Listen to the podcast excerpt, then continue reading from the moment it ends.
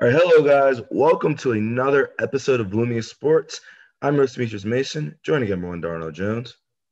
What's up, guys? All right, and today, as you guys see, we are again shorthanded, no Dom, but hopefully no problem as we are going to go over the games from Monday, March 1st, and from Tuesday, March 2nd. So let's get into it.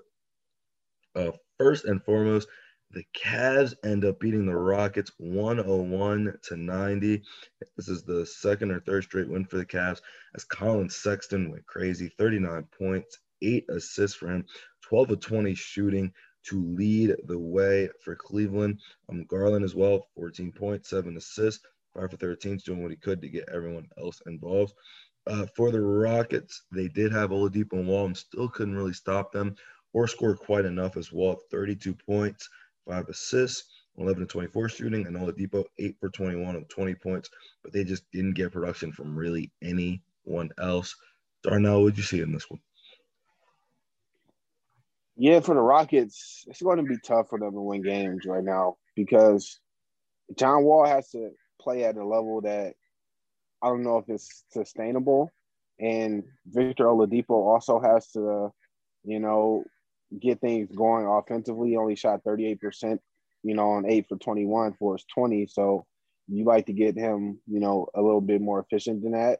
And they get no production from anybody else. For this game, they started Justin Patton. He got them six boards, six rebounds. That's good because he was the only guy that's semi tall. I think he's like 6'11. Mm-hmm. So that's something to watch for as far as when Christian Wood returns. And, you know, it, it's really tough to play small ball when you don't have a legit superstar like James Harden. So, or, uh, you know, whoever else it might be, like a Steph Curry or somebody like that. John Wall is not quite on that level. He's not, you know, that type of three level scorer. He's a great driver, but, you know, he needs someone to play off of. And when Victor Oladipo struggles, they're not going to be able to beat a team like the Cavs, who had a, a hot Collin Sexton, who scored 39. And the most impressive part about it was his eight three point attempts. For me, getting to the line 15 times and his eight assists was also impressive. So the Cavs are going to go as far as their backcourt takes them, and that's Collin Sexton and Darius Garland.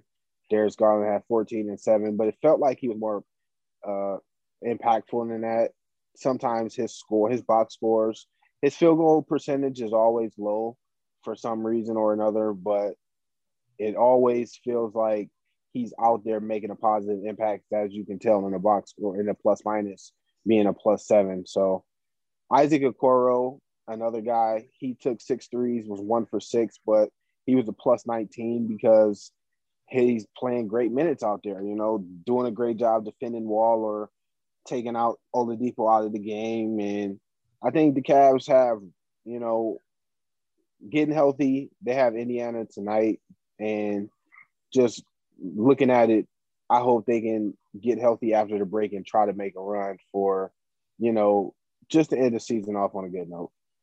Mm-hmm. Yeah. Moving, uh, looking at the Rockets for a second here, they it's kind of sad, you know, when you look at you know how the injuries have derailed their season.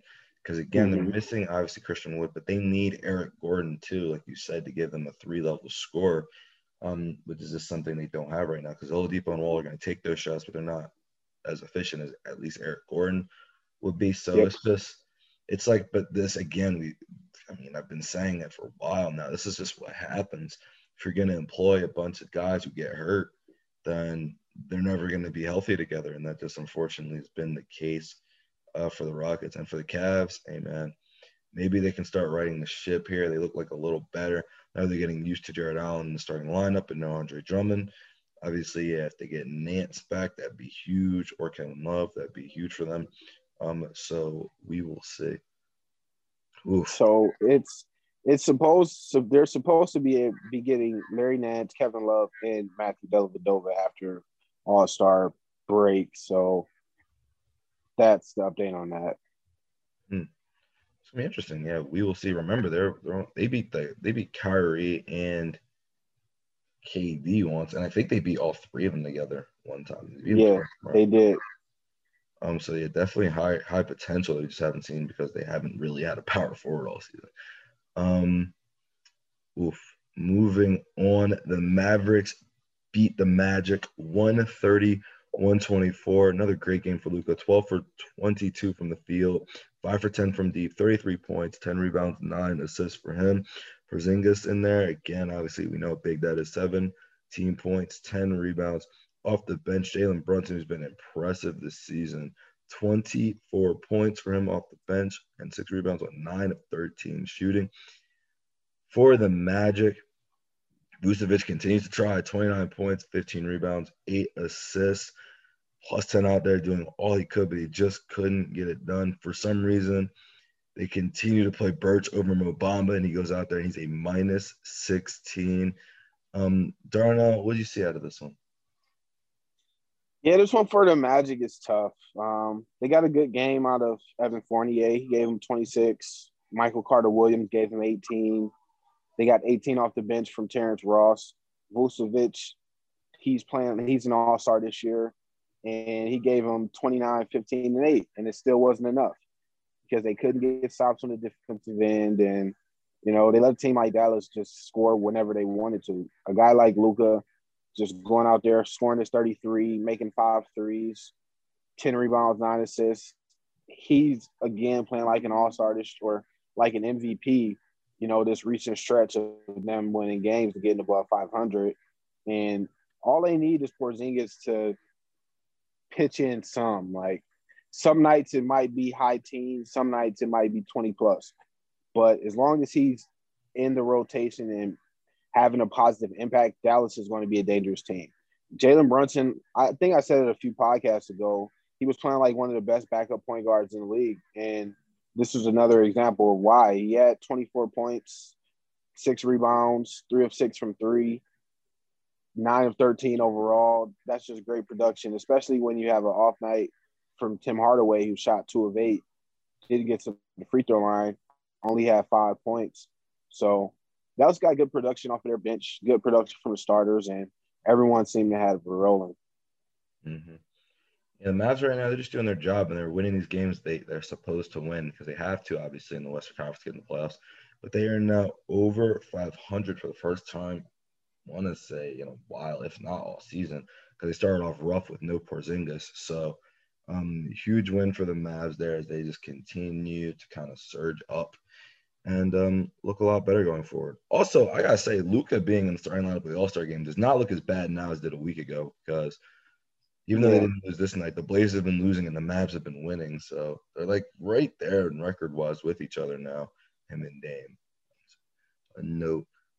Um, but moving on, the Sixers ended being the Pacers 118, 114. It wasn't even as close as that score indicated, as the Pacers, you know, won a meaningless fourth quarter by 12 points. They really did get destroyed off the court.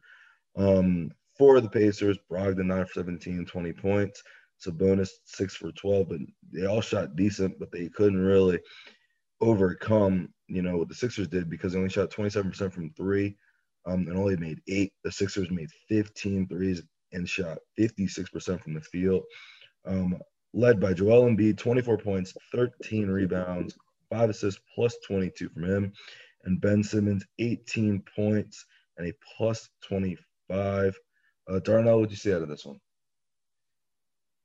Yeah, this one was over before it started. Well, it wasn't over before it started. It started off close. It was, you know, 33 32 at the end of the first quarter. And just in that second quarter and that third quarter, you know, Philly just made a big time run. And there was nothing Indiana can do. Indiana or Philly was coming off of the loss to Cleveland. And they wanted to prove that they were the team that everyone thought they were and not a team that can get can be up and down from night to night depending on who they play. So they showed up, and you got a good performance out of Joel Embiid being a plus 22 with his 24, 13 defensive rebounds, and for Ben Simmons just continuing to be aggressive, scoring 18, being that defender out there. But this game for Philly was really about Shake Milton and Korkmaz off the bench. This is what you want. You want them to be able to play free and Shake to have 26, Korkmaz to have 19. And I don't know if that's something that's sustainable because that's a rarity for them to both just have a great game like that. But if they can have that type of production from one of those two and to go with Ben Simmons and Joel having a hot night and when Tobias gets healthy, the Sixers are going to be one of the most dangerous teams in the Eastern Conference. And whether they can compete with the Nets is going to be contingent on Milton and Korkmaz performing off the bench. Mm-hmm. Exactly. And one thing for me, he always, I don't know why recently, Maxey's always been negative, but he came off the bench, gave him five assists. Just that's why he needs to be out there. I mean, just help them passing so that Shake and yeah. Korkmaz could get you know easier looks. But yeah, if Korkmaz going crazy, I mean, I've been highly critical of even playing him. But if I mean, if he's going to hit six of thirteen, if he can, if he can hit the shots consistently, that's what they need. So, hey, man, go out there and do that. And I mean, you know, they are playing the Pacers, and the Pacers stink. We know this, but hey, man, it's a good win for the Sixers. They needed, they need, they need to kind of get back into putting them together, um, and being a consistent team again. That starts with uh, mm-hmm. beating these teams because they've been losing some of these easy ones. Um, moving on, where to, where to go? The Nugget, oh, no, the Blazers end up beating the Hornets 123 111. Um, LaMelo Ball really did. He continues to play well. 10 for 18, 30 points, eight assists, four steals, doing everything he could. But with no Gordon Hayward, that's going to be obvious issue, and no Graham, they just didn't have enough to overcome the Blazers. In this game, 8 for 21 was Dame, 23 points, 10 assists. Um, but they got 21 from Covington, was 5 of 7 from deep, and 29 from Carmelo off the bench, 10 and 19, 6 to 10 from 3. Um, Darnell, what'd you see out of this one? Yeah, this one was really fun to watch. Um, watching LaMelo out there and scoring his 30, even though he was a minus 18, he was just exciting. He was making his threes. He was 5 of 7. He was taking them from distance. He got to the free throw line, was converting there. He was getting his teammates involved. He rebounds well for a guard. He's just the front runner for the look, rookie of the year. And it's not surprising to me that he's playing this well because I always thought that he was a high level prospect, much higher than his brother coming out. And it's just interesting to see how he's been able to gel with Terry Rozier, even though you would think that it would be some kind of competition there between who's going to be the point guard. But it, it fits and it works. And that's because LaMelo's a, you know, unselfish player and he's a really, really talented rookie. And I'm just excited for his future. There was a rumor that he was invited to a skills challenge over the weekend, but they said that he turned that down. So that would have been exciting to watch. But we'll just have to see him you know, when the season resumes or when they play tonight. But looking at Portland, Portland's going to win all of their games when they're in the positive when Damian, Lillard is on the bench. And when Dame was on the bench, Carmelo was out there just dominating, taking over the game. He scored 29. He was 6 of 10 from three. And I saw a stat on ESPN that Carmelo made 10 of, he was he made 10 nothing but net shots, which is some the the most amount since I don't know however long, but it was just if and then you watched it over and it was like, yeah, every shot, nothing but net. And it, he just had it going. And whenever you can get good shooting tonight from Gary Trent, I always say they have a chance to win. When Covington's good and he's making his jump shots, they're going to hit a lot of threes, and they set a franchise record with 24. So that's something that they want to continue to build on going forward. And with their players out, being able to play at this level is really encouraging to see. Yeah, absolutely. Um, you're exactly right when you say like we don't know if Lamelo and uh, Terry would work together. One thing that I was saying was the one guy you kind of didn't want on the bench um, was Devonte Graham, and the reason I was saying that is because he's the one with like the least trade value. Like you, mm-hmm. to me, they kind of wanted to move on from Terry, but Terry now, I mean, he's been a very consistent scorer with Lamelo in there. Someone else could just actually do something because Graham was so yeah. up and down earlier this year. He just wasn't consistently giving them anything, and that meant that Terry couldn't consistently um, do it either. But hey man, another good win for the Blazers. They just another team right now. The West just keeps beating these Eastern teams are supposed to beat. Um, you know, they did lose to them recently, but they needed this one and they got this win. Um, moving on now, the Nuggets beat the Bulls 118 112. It was a close game down the stretch, but the Nuggets ended up closing it out as Murray and Jokic was great in the fourth quarter. Um, Jokic 7 for 28 in the game, 39 points, 14 rebounds, 9 assists. Jamal Murray came with 24 as well. Michael Porter pitched in 17. Overcome Zach LaVine, 9 for 20, 23 points. He was a minus 20 out there. Coby White, 20 points, 10 rebounds. The bench tried, but it was not enough. Darnell, what did you see out of this one? Yeah, this one was close, but you know, Denver just had more offensively. Jokic going off for his 39, getting his nine assists, making 17 field goals. Like that's a lot of field goals to make in the game. And Jamal Murray, he's been playing at a great level. He's not quite the all-star that you know he was in the bubble, but having Michael Porter Jr. contribute and pitching his 17, you know, that helped him out a lot. Will Barton in the starting lineup, he gave him 14 in the plus nine.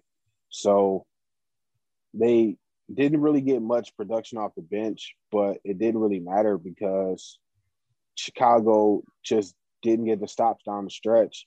I think it came down to they were up one and Jamal or yeah, Denver was up one, and Jamal Murray caught it on the three point line in a transition and took a three and put him up four. If they would have missed that shot and they would have got a rebound, maybe they would have been in position to win. But it came down to you know one possession or two, and Denver just happened to pull it away. Yeah, that play I think it was either Zach LaVine turnover or a miss or something. I remember he had the ball and that's why they got mm-hmm. in transition. And Jamal, yeah, in transition, just open three, hit it. It was like, dang. And yeah. you know, the Bulls announcers were like, man, it takes a lot of confidence to shoot that shot because they were up one. He didn't have, could have easily got a layup, but he said, nah, we're ending the game right here, and that pretty much uh did it. Um, yep. Hey man, what what, what can I say? You know, when I'm right, and I picked the Bulls to win this game because I'm dumb when I'm right, unfortunately, man, I'm right. Zach LaVine just seems like, not even seems like he just constantly just doesn't get it done, man. It's just too many instances of him just not getting it um done in these moments that I see. Did you know?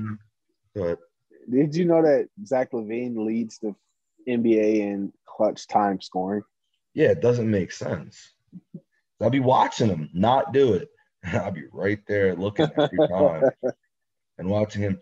It's not even that he doesn't. Well, he takes a lot of them, right? Yeah. You, would want to say it's because he has to. I don't know if he has to necessarily, but uh, regardless, he takes a lot of them, and he makes some of them, but he misses a lot of them too, and and he takes just dumb shots. That's really what it is for me. It'd be like it's just a lot of just really, really bad shots that just make me mad. And I'm just like, you don't have to shoot that that early right now. Like it's not yeah. at all. Really isn't. Um, but hey, man, whatever it is, what it is, man. It's the best the Bulls could do, so it's fine. And he's a minus twenty, and they lose by six. So I got nothing else to say to that. Um, moving on. Hey man, the Spurs really, really fought with the Nets. They end up losing 124, 113 overtime. They had 10 straight um, in the fourth quarter to get it into overtime. A rare Kyrie Irving miss and a crazy Dejounte Murray shot. So in OT, once it was an OT, the Nets then fully were like, all right, let's stop letting these guys even get close and win this game. Um, Kyrie Irving off night for him, nine for 24, but he had six of 10 of his threes, 27 points, seven assists for him, no turnovers. So even though it was an off night, he did not turn the ball over. James Harden, 12 for 23 from the field, 30 points, 15 assists, 14 rebounds. And Bruce Brown has really stepped up as a big contributor for them, 23 points on 10 of 13 shooting. And for the Spurs, I mean, you know, DeRozan, 9 for 21, 22 points, 11 assists. He continues that great passing that we've seen from him. Um, but they just couldn't quite get enough, even though everyone played well. Just you're playing one of the best teams in the league. Um, Darnell, what did you see of this one? Yeah, this was uh, interesting because it was a matchup of styles. It was the Spurs versus the old Phoenix Sun style, and they both play with a high pace. As you see, they both scored a lot of points, but Brooklyn's just a more high-powered offense, and they just do it with you know more elite level players. If you know for San Antonio, DeMar DeRozan was great with 22, but he took 21 shots to put to do it. He had 11 assists, which is great on three with three turnovers, but James Harden was a little bit better. He scored 30 with 15 assists and zero turnovers. The difficulty in that is super high level, and James Harden's just been playing like an MVP, and there's just he just does it on a night in and night out, out basis. And a lot of people don't really respect James Harden's game because of the aesthetics of the way he hunts for fouls sometimes and kind of the way he's granted fouls a lot of the times. And I think overall, if he removes that part of his game, which for the Nets he has because he hasn't had to be that volume scorer that he was in Houston, you see that he can get high level assists. He did it a few years in Houston, but the best years from Harden for Houston was when he was out there scoring 35 a game.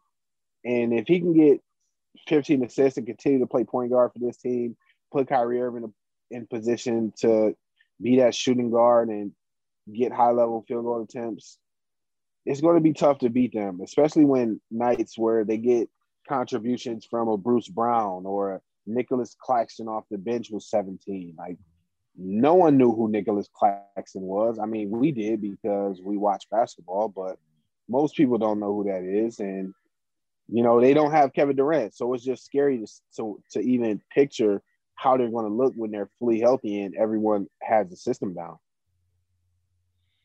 I think for me, it's it's kind of like the Nets do this thing that you see great teams do, they can really mirror how you play and then do it mm-hmm. better than you can. Um, yeah. The Spurs are a team that just doesn't turn the ball over and they just fight you, fight you, fight you. The net and they had nine turnovers. This is great. Nine turnovers is a great day. The Nets had five. Five turnovers is absolutely ridiculous. And if your two best ball handlers are going to have zero, like like Kyrie had zero with seven assists, but James Harden had 15 assists and zero turnovers. That's like absurd. And you do wonder, you know, at some point, I know he left the team and the Nets are a good team, but KD really isn't there a lot now. It's been a while, right? Yeah. James Harden has got to start entering the MVP discussion, doesn't he? In the 23 and 13. Oh. Oh, yeah, for sure. He's definitely in there.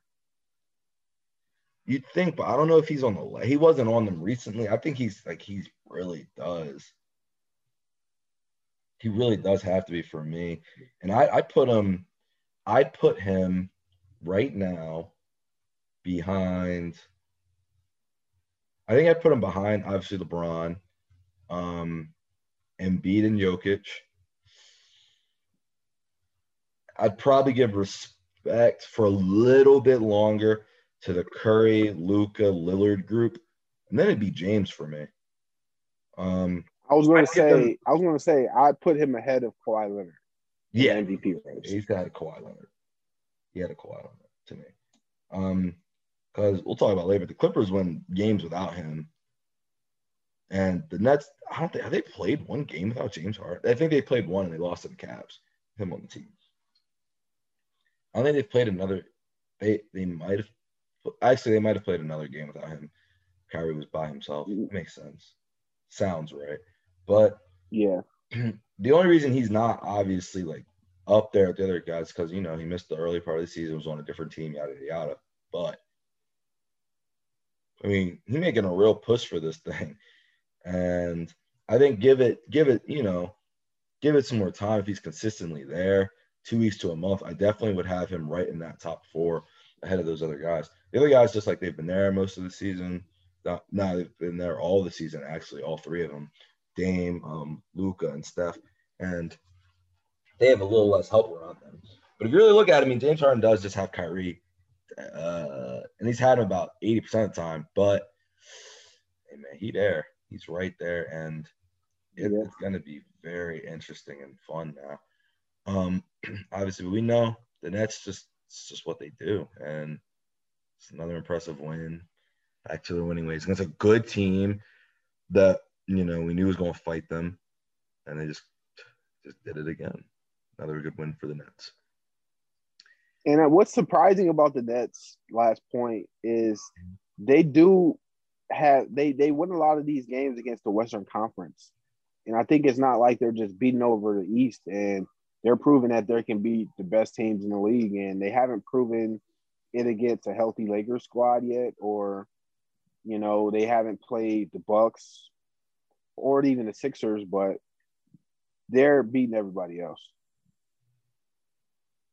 They've played us plenty. They played us once and beat us with nobody there. That was sad. It was a sad day. I think they played us three times. But we haven't. I don't think we've yeah. we've gotten a fully healthy matchup of everybody on the floor.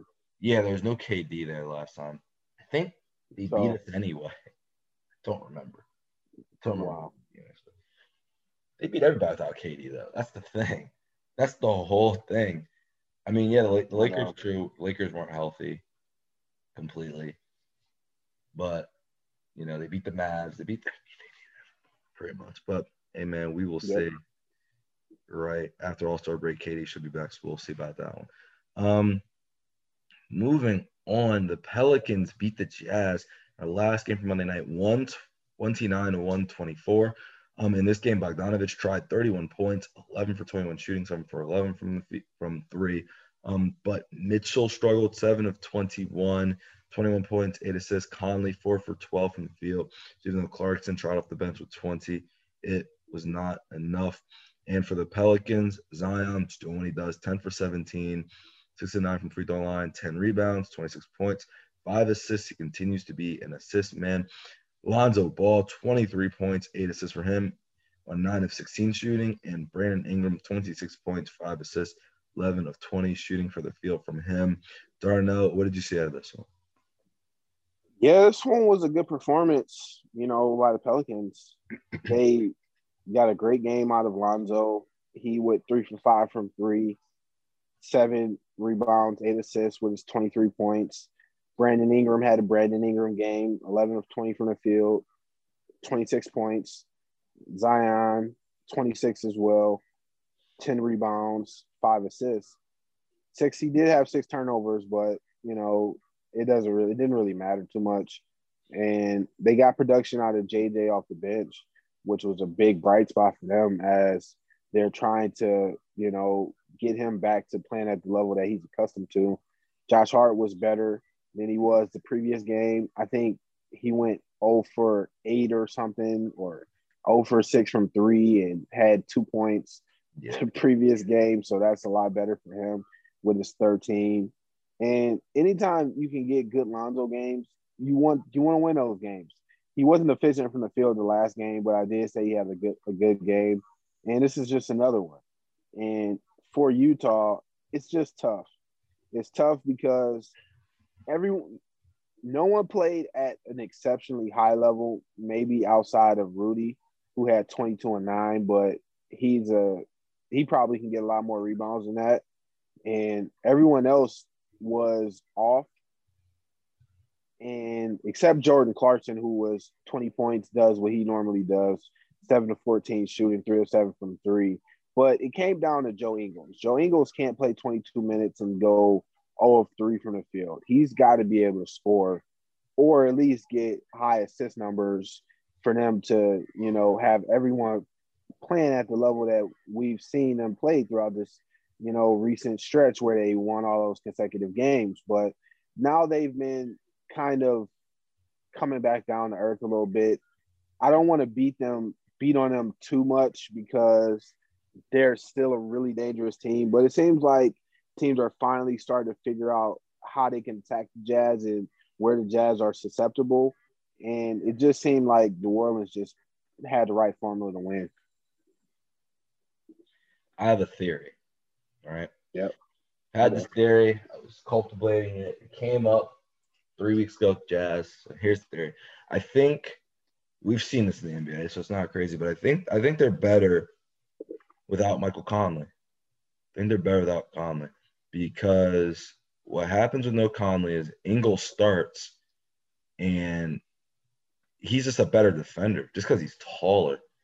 He's taller and he can guard taller people. And as you saw um, from the Pelicans, the problem wasn't, you know, them shooting threes or anything. It was they were just getting the basket. They only hit seven three pointers. Seven. You know, it's been forever since a team mm-hmm. could win with only seven threes. And I just feel like that we're, we're seeing what, what we've seen from them isn't a lapse in offense. It's not like his offense is the problem, it's their defense. Their defense is not the same. And I think that's why. I think it's just something to look for. But remember, without Conley, they won eight in a row.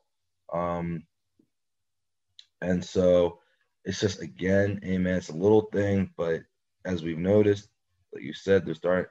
Maybe they're getting figured out, or maybe it really is just because Ingles is just better in the starting lineup, just because of the height uh, aspect of things. Um, mm-hmm. But time will tell. Uh, so we'll see about that one. Um, but that, that's just my thought. It's my theory, and uh, we'll see. We'll see what happens with that. Um, so moving on to Tuesday, let's get right into it. Oof. The Hawks end up beating the Heat 94-80. Um, again, no Jimmy Butler this game. The Heat got their win over the Hawks, and I said, you know what, Jimmy can also sit. Um, new coach for the Hawks, Nate McMillan, uh, taking over for Lloyd Pierce. Um, got fired like I said he would. Didn't know it'd be then, but he got I can. Um, Trae Young, 18 points, 10 assists, um, five for 12. He did have eight turnovers, but still plus 12. Um, and really the game was just the Heat just had no one who could score. No one had over 14 points for them. No one shot 50% from the field. So, Darnell, what did you see out of this one? Yeah, this one was a game where the Hawks had their depth. You know, they had, you know, one of the few games where they've had everyone healthy. Most of their bench has been depleted this year with injuries to Gallinari. Bogdanovic has missed all of those games. Rondo's been out. Okongwu's been out. And this is one of the first times they've been able to kind of get their starters back to playing well and playing together and not being either Trae Young or bust or John Collins or bust. It's kind of just everybody out there contributing together and play, playing a better style of basketball. I think that's what it came down to for Atlanta. One of the reasons for their coaching change. I think people were starting to, they were starting to, they were losing the locker room. I think Lloyd Pierce was losing the locker room. And when whenever you get a new coach, you want to get a win for him. So I think this was part of what that was. And obviously, Miami was depleted. Not having Jimmy Butler out there is major for them because he's the best player on the team outside of maybe Bam.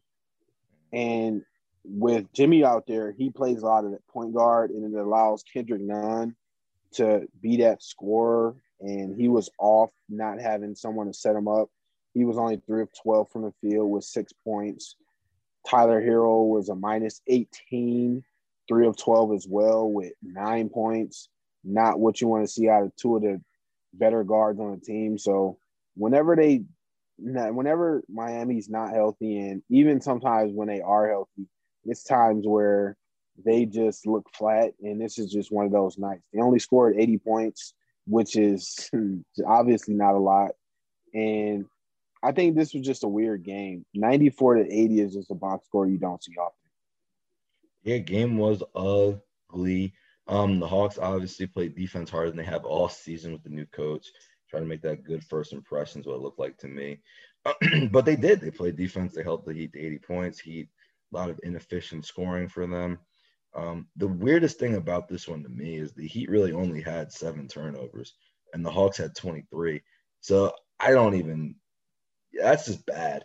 Um, but you know what I mean. It is, uh, is what it is. Uh, the Hawks get the win, and we will see. Maybe things start looking up for them going forward. Um, moving on. Hey man, the Spurs beat the Knicks 119-93.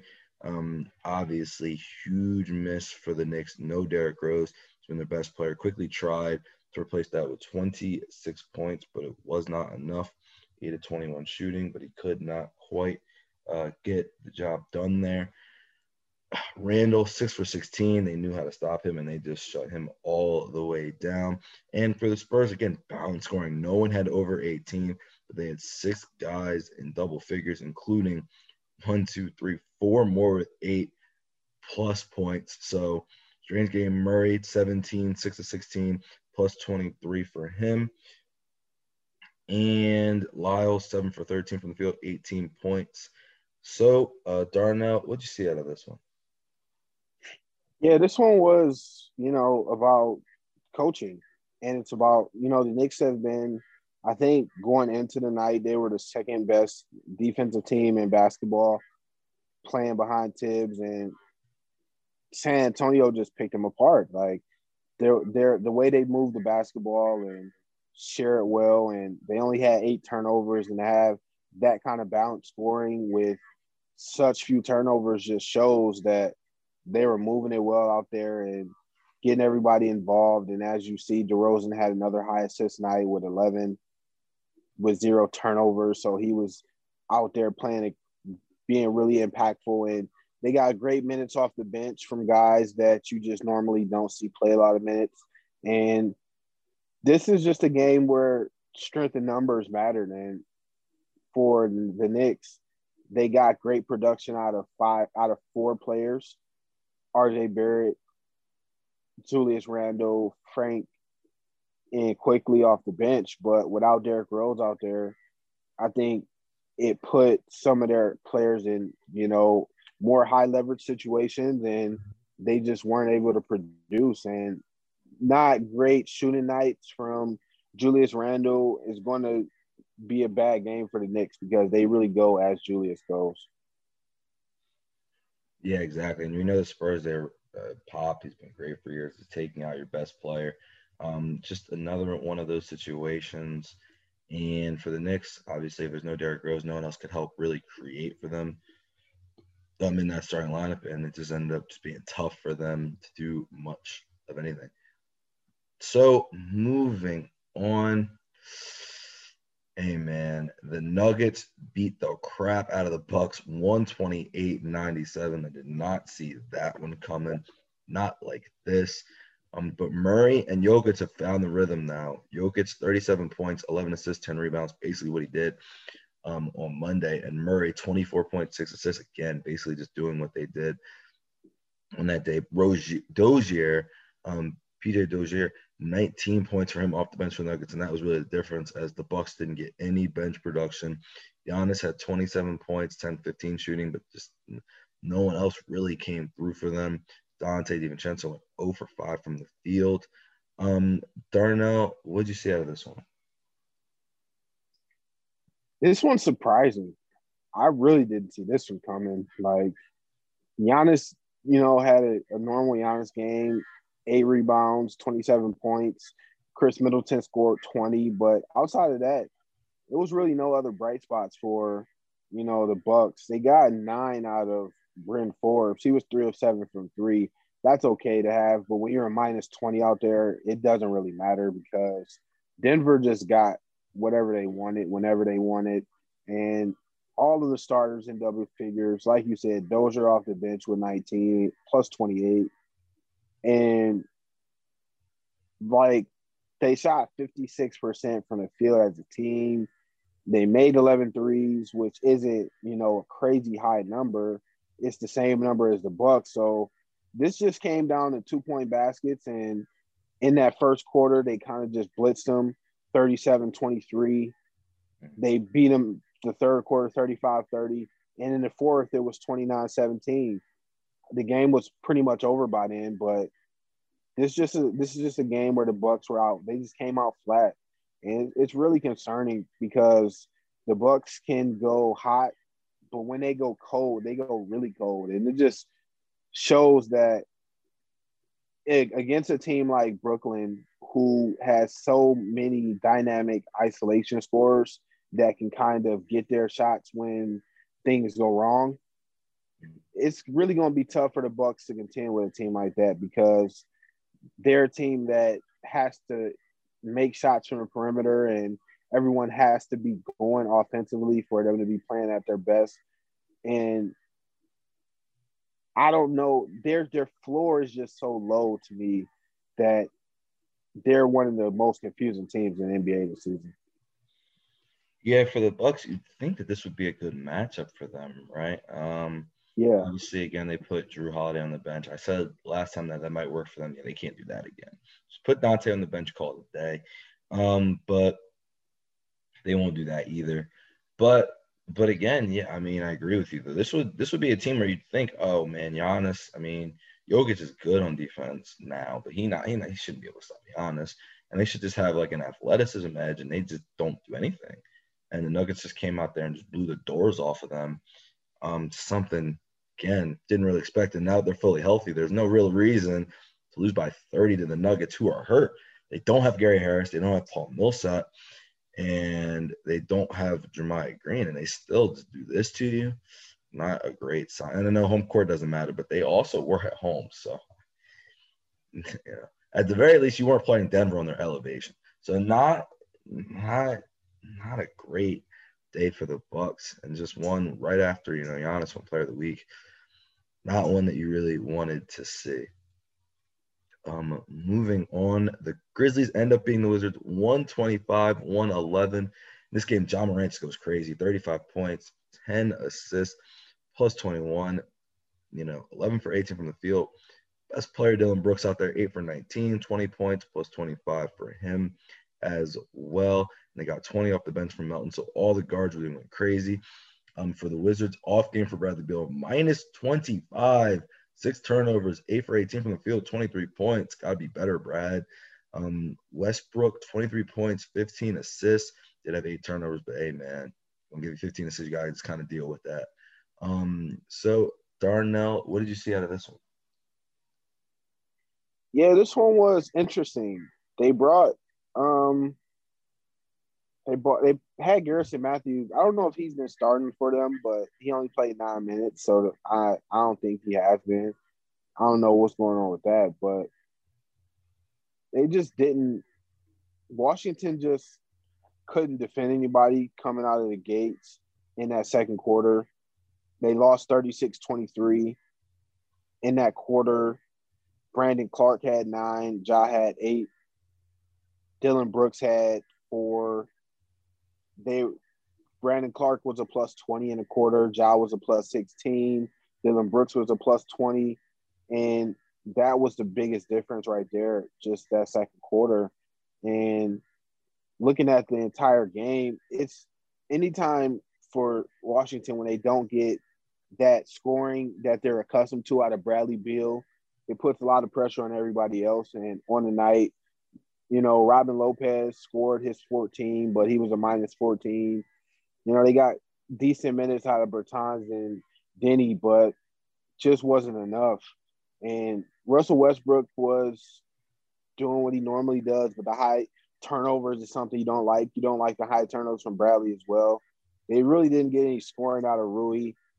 They need him to, to be a better than a minus 26. That's just tough out there maybe he was playing a lot of minutes with Bradley Beal. They just couldn't contend with Memphis. But this game for Memphis was really about Ja just being the best player on the floor. Getting to the free throw line was 11 of 14, had his 10 assists.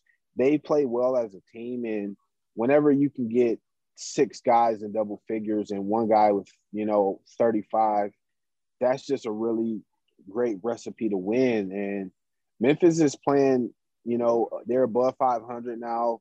They're one of those teams in the in the West that can beat teams in the Eastern Conference, but they'll struggle against the high end teams in in the West and maybe against in the East. So I think they can make the playoffs. I'm interested to see how they look once they get Jaren Jackson back, whenever that might be. So I have hopes for the Grizzlies. Hopefully they can keep it up. Yeah, exactly. I mean, the Grizzlies, they just really, I think the difference in the game was in that second quarter, they just they were quicker to the fight defensively than the Wizards were. Um, and they mm-hmm. started just playing a little defense. Um, and we know they just play hard, so they have a lot more. They have a lot more depth that they can throw at you. Um, I guess I should say a lot more depth that actually does things. Because the Wizards try to throw people Yeah. out. Scott Brooks really be trying. They just don't do anything. So, so if you want people out there just don't do anything, I mean, hey man, they try.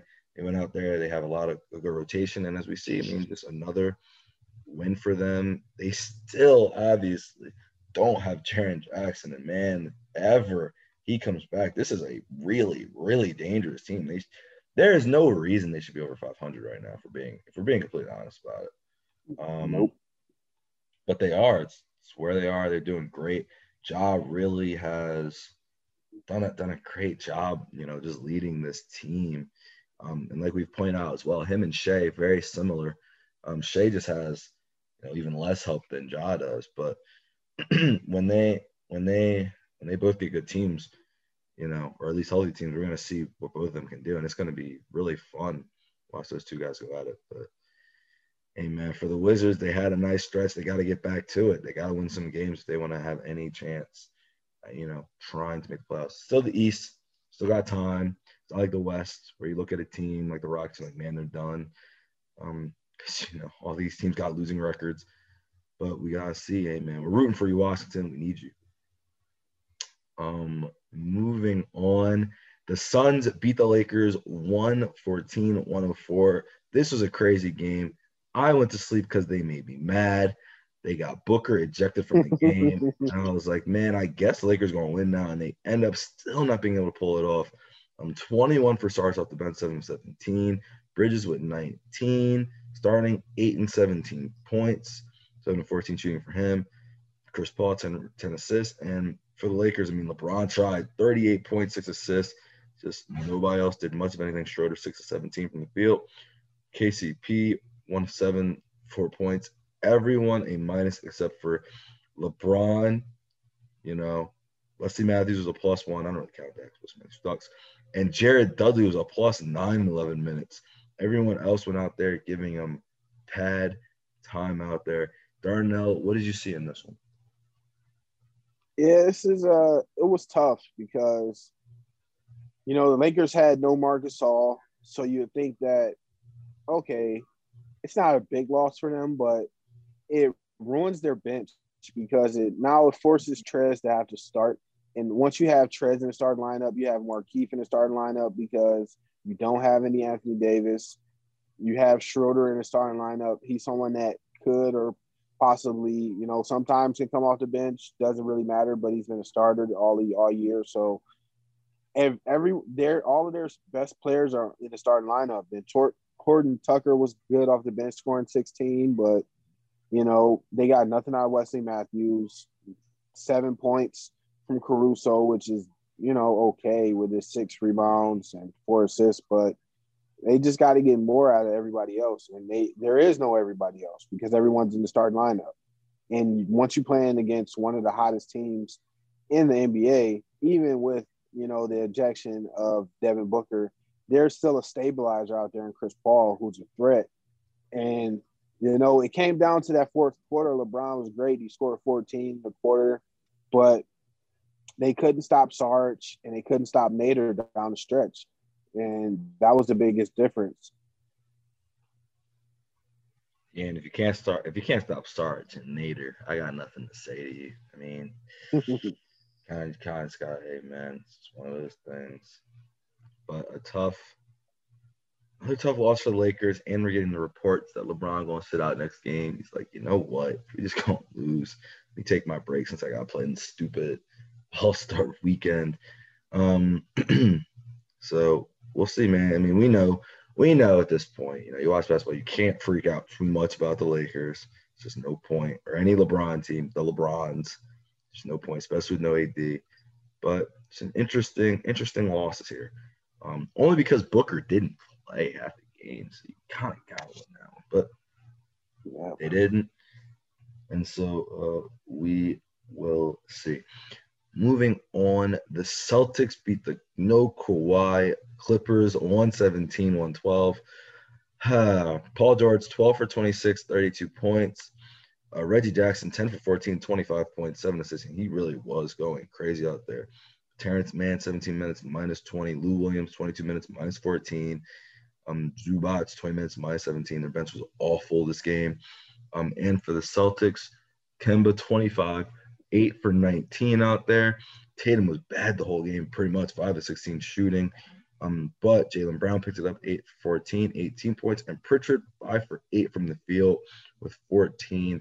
Darnell, what'd you see out of this one? Yeah, this one was about, you know, good Celtics. You know, as as much as it mattered for the Clippers not having Kawhi out there, once you knew he was out there, you figured that the Clippers would probably lose. And they got great, you know, scoring from Paul George. He had 32, but it wasn't enough. Reggie Jackson had, you know, the best game he's had as a Clipper, scoring 25. Batum only had 10. He had 12 from Marcus, or I mean from Lou Williams, but on the defensive end, they couldn't get down, they couldn't get stops on Kemba Walker. Kemba Walker was eight of 19, three or four from the free throw line, got them six assists, was 25. And like you said, the great production from Pritchard, Robert Williams even was out there with his 13 and they like whenever Boston, this is the team that Boston envisioned. A team that could have Jayson Tatum and Jaden Brown, but surround them with guys that they can make better. And they're getting that production out of Pritchard and Williams right now. And every pretty much they've decided to bench everybody else. Jeff Teague's not getting any any minutes. They're playing semi 30 minutes, so that's what they're going to do right at that position. So once Marcus Smart gets back, the rotation can lengthen out a little bit. But Brad Stevens has been tinkering with this team and trying to figure out who can play and who he can trust. And right now, it seems like the double big lineup with Theis and Thompson might be the way that they're going to play. So I think for the Clippers, we know without we can't really judge this just like the Lakers. Like we can't judge the Clippers without Kawhi or Paul George on the floor because we know in the playoffs they're going to be such an integral part of what they do. So I think the Celtics are a team that's trying to fight to stay above 500 right now in a, in a weak Eastern Conference and getting a win against a Clippers team that even though they're banged up is huge. I'm gonna judge the Clippers. I'm gonna judge one dude out there. Darnell, you watched this game, right? Yeah. Late in the game, man, you already know where I'm going with this. So Paul George misses a three, whatever, and then you know mm-hmm. the Celtics go out. Then Reggie Jackson hits one. Then they get the Celtics to miss a free throw, I believe, and, and Paul George gets a wide open three, drills it. Um, we were like, why are they taking so long? But I was like, nah, that kind of works because Paul George got a wide open one. So they're down four now. Ty Lue goes into a timeout. This is something, by the way, we did not see last season. He called a beautiful out of timeout. I mean, like one of the best. I mean, the best look you could probably ask for. They went out there wide open. Paul George, I'm talking wide open, Darnell. And I was like, wow, he got hit and he just missed it awfully. It was to the left. It was short to make things so much worse. Kemba Walker laughing at him as he's going to the free throw line. Me and the people I'm watching the game with laughing at him. It's just one of, and and it's bro, it's like you really Paul George looks so good at points. He just be doing step back threes over people. And you really do want to leave. You do. Because you're like, man, he got he, he's gonna do it this time. But he just never does it. The hell, man. He was two of ten from the field and one of six from three in the fourth quarter. Oh, and ESPN, ESPN wanted to give him slack because Doris Burke was the one who said the infamous, "He's MVP nonsense." But she said it, so she didn't want to dog him. But he was bad in the Bucks game, and they pulled up the stats. Crunch time minutes against the Bucks, 05. Crunch time minutes against the Celtics, one for seven. This is before he hit a three and missed another one, so he ended up being two for nine. I it's just like, damn, dog. And and it was just that it was open, but the shot wasn't even close. And then the one before that that made me mad was he had in transition, Kemba on him. They're down four, but he really could have just gone right to the basket. and he just shoots a contested three. And I was like, dude, what are you doing? what are you doing? And he's just efficient the whole game, but in the fourth he folded. And I mean, it's like I know everyone at this point knows this what he's gonna do. He's gonna fold, yada yada yada. But damn, man, come on, man. Ah, this is this is part of the reason why I believe that the Clippers aren't on the level of a lot of the other teams is because Paul George isn't of the level of a lot of those other players. And it's just proven time and time again in the crunch time. And it happened last year in the playoffs. One of the biggest reasons for the collapse that happened in Oklahoma City. didn't really happen as much in Indiana against those LeBron teams, but you know, he still when he had the chance to make win game winning shots, he never did it. So I don't know if I'm not going to sit here and, and, say that he's going to choke again in the playoffs this year. I'll say it. I'm willing to, but I'm I'm I'm going to be sitting on my hands watching and waiting to see what happens this year in the playoffs. And until then, I have no major takeaways on the Clippers because for me, they got to prove it to me in the playoffs. No matter what they do in the regular season, it's not going to matter to me because they collapse, and I got to see them show that they're not the same team as last year. By the way, the one other thing, TNT was really on this. They they wanted a close game so bad, and they got one. And they had all the Clippers stats ready. The Clippers are 29th in the league in crunch time scoring. 29th. Wow. The second worst in the league in crunch time. Wow. They just, yeah, I think I heard that from uh Brian Windhorst. That's amazing that they're so low with perceived superstar with two of the perceived superstars in the league. Like, mm-hmm. is this more about Kawhi Leonard is not, he hasn't missed that many games this year. Is this more of an indictment on Kawhi Leonard or is it an indictment on Paul George? Like, you know, most people believe it to be. I think we're at the point where you can definitely say it's both, right? Like you can definitely, you, you can give Paul George all the shit, but I be, I, bro, I'm right there. And I trust me, trust me, I be on the Kawhi bandwagon sometimes. I'm watching him play because I'm like, he really is a machine until he starts overheating, and that's in big clutch moments. and, and, and when that happens, he just doesn't do anything. Smack there. We watched it against the Bucks. It was right yeah. there. And he was right there, missing every shot, right with Paul George. The only good thing for him is that Paul George is right there to take off some of that heat. Take off a lot of that. And, and for whatever reason, people just won't criticize Kawhi Leonard. Like, he can do no wrong. Can't. It's the rings. I don't know, man, because I agree with you. I think I think anytime I can't say that either. I was gonna say anytime you have a player win a ring early in his career, they don't criticize him that much. But Kyrie won a ring and people don't treat him like a champion at all. They treated him like he's never done anything in this league. Kyrie did have LeBron. It's a little different. Come on, you can't compare a Kyrie LeBron ring to Kawhi winning it with the Raptors. No, I'm talking about I'm talking about Kawhi's first championship with San Antonio versus Kyrie's championship with the Cavs. Well, part of it is before well before he got to the Clippers, he never was even in the spotlight because you know he was hurt that one season. The other year he had the ankle thing, even though he, he was he was better than all the Warriors players. It's crazy. He was going to beat them. Stand by that. Um, but he got hurt or whatever, so we never got to see that. And then he went, we went to the Raptors and won a ring. So I think he's still living off of that, live, winning the winning the ring with the Raptors thing. And Paul George has never gotten close. So that's like the reason. Yeah. Um, that makes sense. And last postseason, he was, how do you say this? He was okay enough, right? in the first round Mhm. where people ignored his second round failures because Paul George was bad the first round. But Paul George was actually good in the second round. It's, it's crazy. Um, but but no, yeah, you're no, you're right. Kawhi gonna start getting the slack. The only slack he's really ever gotten is uh, maybe he's not the best player in the world. Maybe he's not up there as the second best player in the world right now.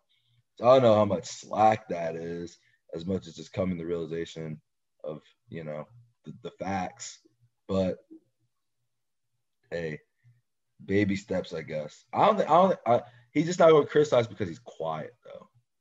Like Paul George do just keep talking and putting himself in these situations. That's that's another good point. You're making a lot of good points there, man. he won't shut up. So like, dude, not gonna ever be quiet. With the quietest dude right there, not saying anything. You know, it is what it is. All right, Darnell. Layer of the last two days, game of the last two days, coach of the last two days, and dickhead of the last two days. All right, so for my player the last two days is Jokic because he's just been putting up big numbers and he did it back to back games. And for my coach of the last two days, I'm gonna go with this is a tough one. I'm gonna go with I'm gonna go Monty Williams. Getting that win against the Lakers last night. Being one of the hottest teams in the basketball. And just continuing to get the the most out of you know all of the players on the team. Getting a win without Devin Booker for the majority of it is impressive especially against Laker team even though they don't have you know obviously Anthony Davis and Marcus All but I think my so what I have left just a decade of the last two days Game and I dick think my. You said who? game. Oh, game. Yeah, game. The game of the last two days. I think I'm going back to March 1st, and I'm going to go with San Antonio, Brooklyn, because obviously that was a game that was close and it was worse than overtime. There was a play where Kyrie had a layup that could have sealed it, but he missed it. Bounced right off the back of the rim, bounced right out. That led to the Jamal or to Deont- the DeJounte Murray three or long two that forced overtime. So that was a crazy ending to the fourth, and that went in overtime. And for my dickhead of the last two days, this one's going to be a tough one, but I got to go with the Atlanta Hawks GM just because, for whatever reason, they wanted to blame someone for all of the injuries in Atlanta and they let go of their coach too soon. So I think Lloyd Pierce got a raw deal. And I'm going to just go with Travis Schlenk as the guy. That's his name. Damn, Travis. My player of last few days, I gotta agree. It's, it's Jokic. He just is, man. He, I, I think, I'm gonna have to say he's my MVP right now. It's really close, obviously, between those three. But with LeBron just keep losing these games, and Embiid kind of being, you know, teetering almost because they lose. They lose too many against bad teams right now, and the Nuggets just, I mean, that blowout. It's they're all right there. You know, it's not like Yeah. it's a big lead by any stretch, but just for right this second, because he's a basically about to win Player of the Week for sure. Um, I'm going, going, going Yoke Man.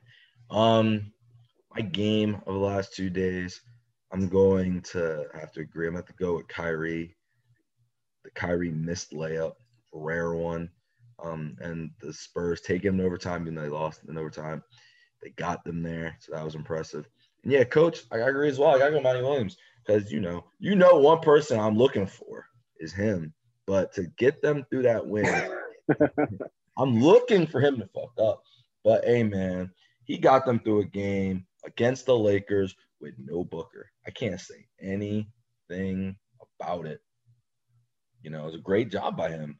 And they yep. really, you know, that's a big win for their confidence too, because they were, you could just see how bad they wanted. They were chippy the whole game. They were upset. They were mad as hell. That's why they everyone was getting technicals out there, and the rest were just, you know, uptight to say the least. Um, but good job by my moms. And my dickhead of the day. I'm actually gonna give it to the refs, man, of that Phoenix Lakers game.